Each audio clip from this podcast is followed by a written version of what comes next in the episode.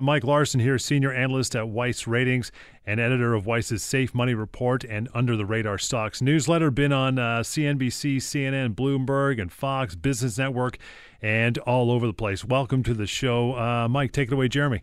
We uh, got exposed to you at uh, the Money Show in Toronto um, a couple weeks ago, and uh, you did a seminar there, and just wanted to see how that show worked for you. Sure. It, it, was a great opportunity to be in Toronto. Um, I was supposed to go last year as well, but we had a little visit from a hurricane down here, and uh, the appearance got canceled. So much better weather this time around.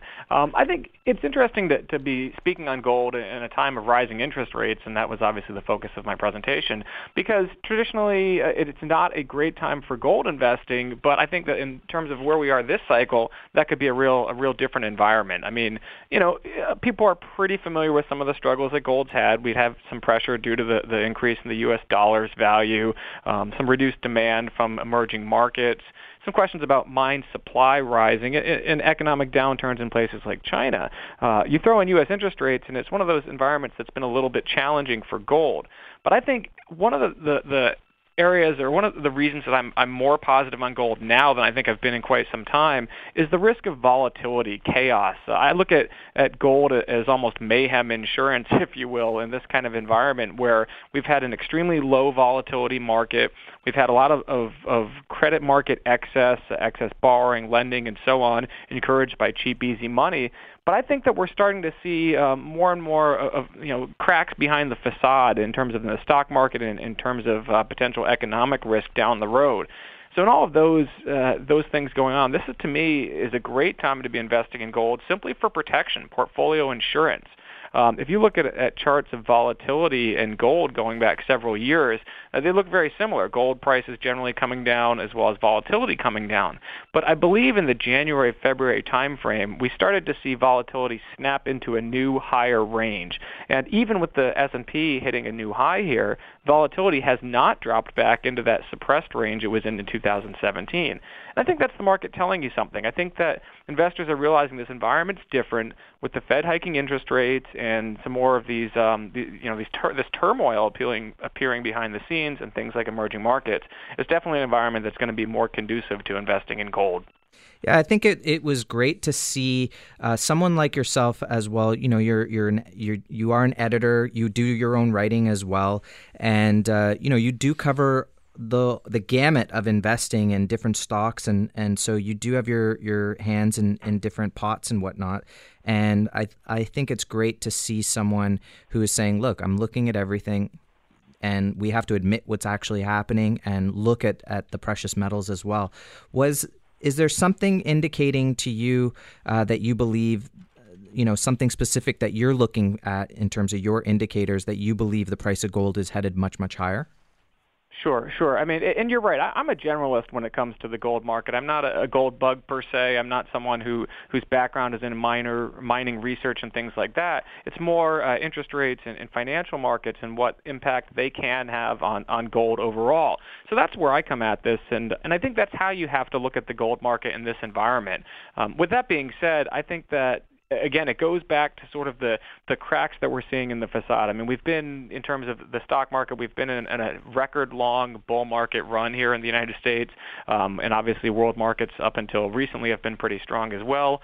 Um, we've seen you know the, the greatest uh, wave of, of quantitative easing from central banks worldwide. We've seen the longest period of interest rates being pegged to the floor, and all of that served to suppress volatility. Uh, you had an environment where um, the Fed was basically and other central banks were very much behind the asset markets. They had the asset markets back.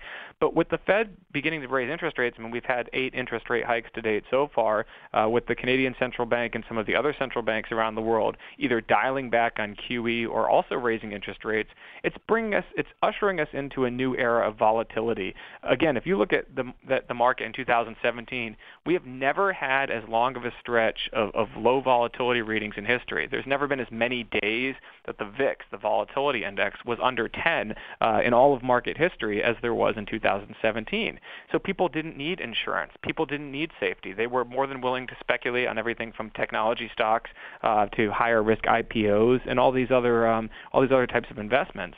But as we transition out of that market and into a more volatile era where, you know, different countries are going in different directions in terms of growth, in terms of monetary policy, interest rates, and so on, um, I couldn't think of a better environment for having some insurance and safety in your portfolio than right now. And I think gold really does fit the bill. You, you asked for which particular markets might stand out. Again, I looked at something like the, the VIX here, where you know you were under that that 10 level in single digits for such a long period of time. When we had the initial market turmoil in January and February, VIX soared as high as 50. Now it's back down to the low teens, but it hasn't dropped back into that old range. And also, if you look at credit spreads, risk spreads in the bond market, you're seeing the difference between um, Treasury interest rates and interest rates on things like corporate bonds they've um, they've basically been widening out, um, generally widening out from January, uh, the pre-January levels. So even though the stock market itself is near all-time highs and, and hit all-time highs, the credit markets are starting to you know sniff out signs of of more trouble ahead, and the volatility market it seems to be doing the same thing. So you add that all together, and you've got to say, you know, what behind the scenes is not lining up um, for the equity market, and what may be lining up for gold, and that's um, that's what I'm seeing out there. Yeah, that's a that's a, a, vast diagnosis there, looking at lots of different points. Um, we're talking about interest rates, and we were actually mentioning interest rates um, in the in our first segment because in we, we know that after the dot com bubble and after 9-11, Greenspan lowered interest rates, but he managed to get them back up to six percent. Um, you know, by 2007, and you know when Bernanke took over, that's when they dropped all the way down to zero. And here we are, two, two and a quarter, two and a half.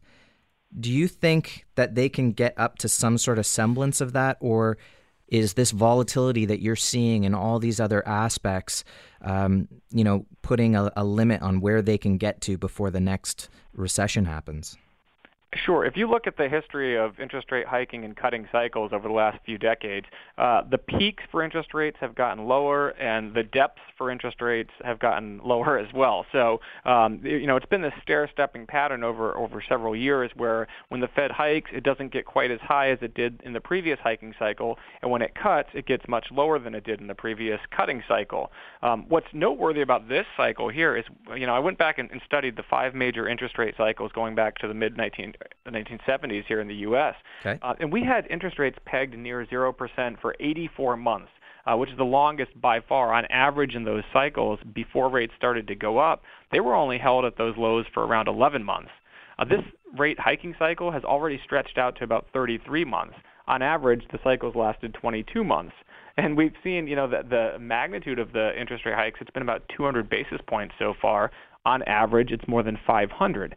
So um, I think you have a valid point there. I think the level at which the Fed begins to break the markets, for lack of a better term, mm-hmm. is going to be lower than it was in the past. I mean, every time we have one of these Fed cycles, uh, especially in the last two, where you know we had this dot-com bubble and bust that the Fed then tried to cure with 1% interest rates and, and its version of easy money. Then that helped lead to a massive housing bubble. Uh, when that popped, we ended up with 0% interest rates for a record long period of time. Now you have asset valuations on everything from many stocks to high-risk bonds to commercial and residential real estate. I mean, Toronto is a prime example of where we've seen a huge run-up in real estate prices and speculative activity. Um, you add it all together, and you've got a real risk that you know, the Fed's going to get to a point where, where something breaks and it breaks sooner than we've had in the past. And again, that, that just speaks to the need to have some insurance and safety, especially because we're already eight hikes into this cycle. Um, you know, that, that's quite a bit, even though it still overall it has not mirrored the total level of interest rate hikes we had in the past. Uh, it's definitely far enough into the cycle that you have to start looking for insurance and some things that are going to, you know, position you defensively uh, for when things start to turn turn awry. And I think that that's probably not too far off. And again, that's why like gold here. And uh, I want to go back to something you said earlier before we sort of touch on on gold for our listeners. Is that you were talking about that you know, eventually this does start to unwind. There's lots of volatility in different places, and uh, I want to bring in two two sort of points here. One is that uh, you know we've interviewed Nomi Prins in the past. She wrote a book, Collusion, just talking about how in 2008 you know, basically Bernanke got a bunch of central bankers to go along with this plan of just printing tons of money, lowering interest rates, etc.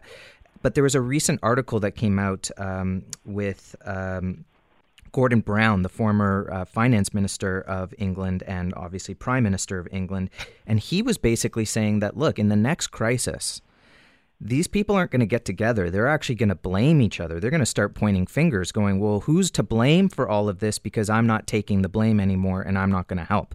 Do you think that that's sort of part of part and parcel of what you're seeing with that, you know, the VIX and all and the bonds and this sort of outward at the fringe volatility that, you know, the MSM doesn't really want to talk about? Sure. I'm. You know, I, that collusion. First of all, by Nomi Prins was a fantastic book. I actually uh, read it on my trip out to San Francisco for a previous investor conference. Uh, great read there. And I think that that she and you are, are are definitely onto something there when you look at the cooperation. I mean, you know, you had these all these late night conference calls. You had Ben Bernanke and, and other central bankers on the phone with you know you know Europe central banks in Europe and, and Asia and so on. And they they were definitely all pulling at you know kind of pulling at the uh, the markets in the same direction election because everybody was in the same boat. But when you look at, at the election of President Trump and some of the things that he's done uh, to basically increasingly isolate the U.S., when you look at some of the other things, uh, you know, where we are in different points in the economic and credit cycle in different countries, um, everybody's not in the same boat as before. Number one, and number two, you've had a big increase in sort of populism and anti, you know, uh, the you know anti-traditional traditionalist or, or multinational cooperation uh, in many countries, not just here in the United States, but in, in parts of Europe and elsewhere. So that's definitely going to make it harder. I mean, I can't even imagine if, if the banking sector collapsed tomorrow, what would happen uh, if the Treasury, Sec- Treasury Secretary went to uh, Congress and tried to ask for $800 billion in TARP bailout money. I mean, you know, the population wouldn't stand for it. The, the legislators wouldn't stand for it. It's a completely different environment than we had, um, you know, in the mid 2000 or 2007, 2008 crisis. So definitely there's less of a safety net out there number one. And number two, there's less of an ability to, to finance bailouts. I mean, one of the main reasons why uh, government uh, and central banks were able to sort of arrest the, the collapse even after so much damage had been done is that there was balance sheet room to do it. Um, but now, not just in the U.S., but in Japan and Europe and elsewhere around the world, uh, debt to GDP ratios are sky high. Uh, governments are running massive deficits. I mean, here in the U.S., uh, you're talking about trillions and trillions of dollars of deficits as far as the eye can see. So that that sort of balance sheet capacity, the ability to just you know borrow and spend to, to bail the economy and the banks out, isn't there now like it was more than 10 years ago. So yes, it's the political willpower I think is increasingly lacking, and the financial ability to launch massive bailouts I think is lacking increasingly now versus a decade ago. Yeah, I, I well obviously I, I do completely agree with you, and I think that in sort of the Keynesian approach, you haven't seen any of these debts come down during a time where apparently the economy is so fantastic. You know, where is the Fed actually paying off its or you know paying down its balance sheet? And it's just not happening. So what happens when the next crisis hits? Uh, you know, I think we're we're reaching, in my personal opinion, reaching max complacency, where people are just like, well, nothing's happened yet, so it probably won't happen. But uh, exactly, exactly, and that's that's the real risk. I mean, that's it right there. So let's talk a little bit about gold and, and silver market because in your presentation you actually covered the topic of shorting in the gold market, and uh, we've recently discussed that. Well, we've discussed that at length on the Real Money Show here, and uh, certainly in the news recently was that JP Morgan all but abandoned their record short position in silver.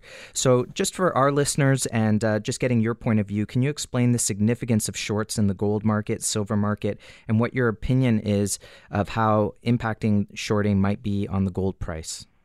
Sure. Well, if you look at, at sort of net positioning in gold futures, some of the data that you have here in, in the U.S. Um, tracking the gold market, um, we actually, as of summer of 2018, had the highest level of net shorts in the gold market that we've seen from hedge funds and sort of the speculators in the market than there's ever been. I mean, the data I have goes back to the mid 2000s.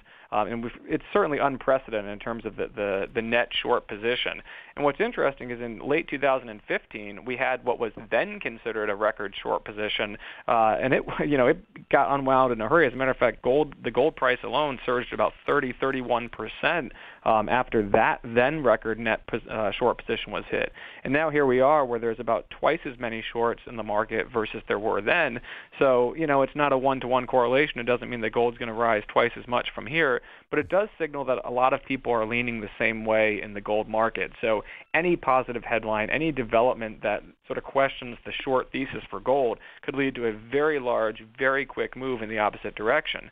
And it's also worth noting, and I had this slide in the presentation, that you had a 13-week stretch recently where bullion-backed ETF holdings actually declined. So the ETFs right. were, were, you know, seeing declining gold, and that was the longest stretch that we had seen there since August 2013.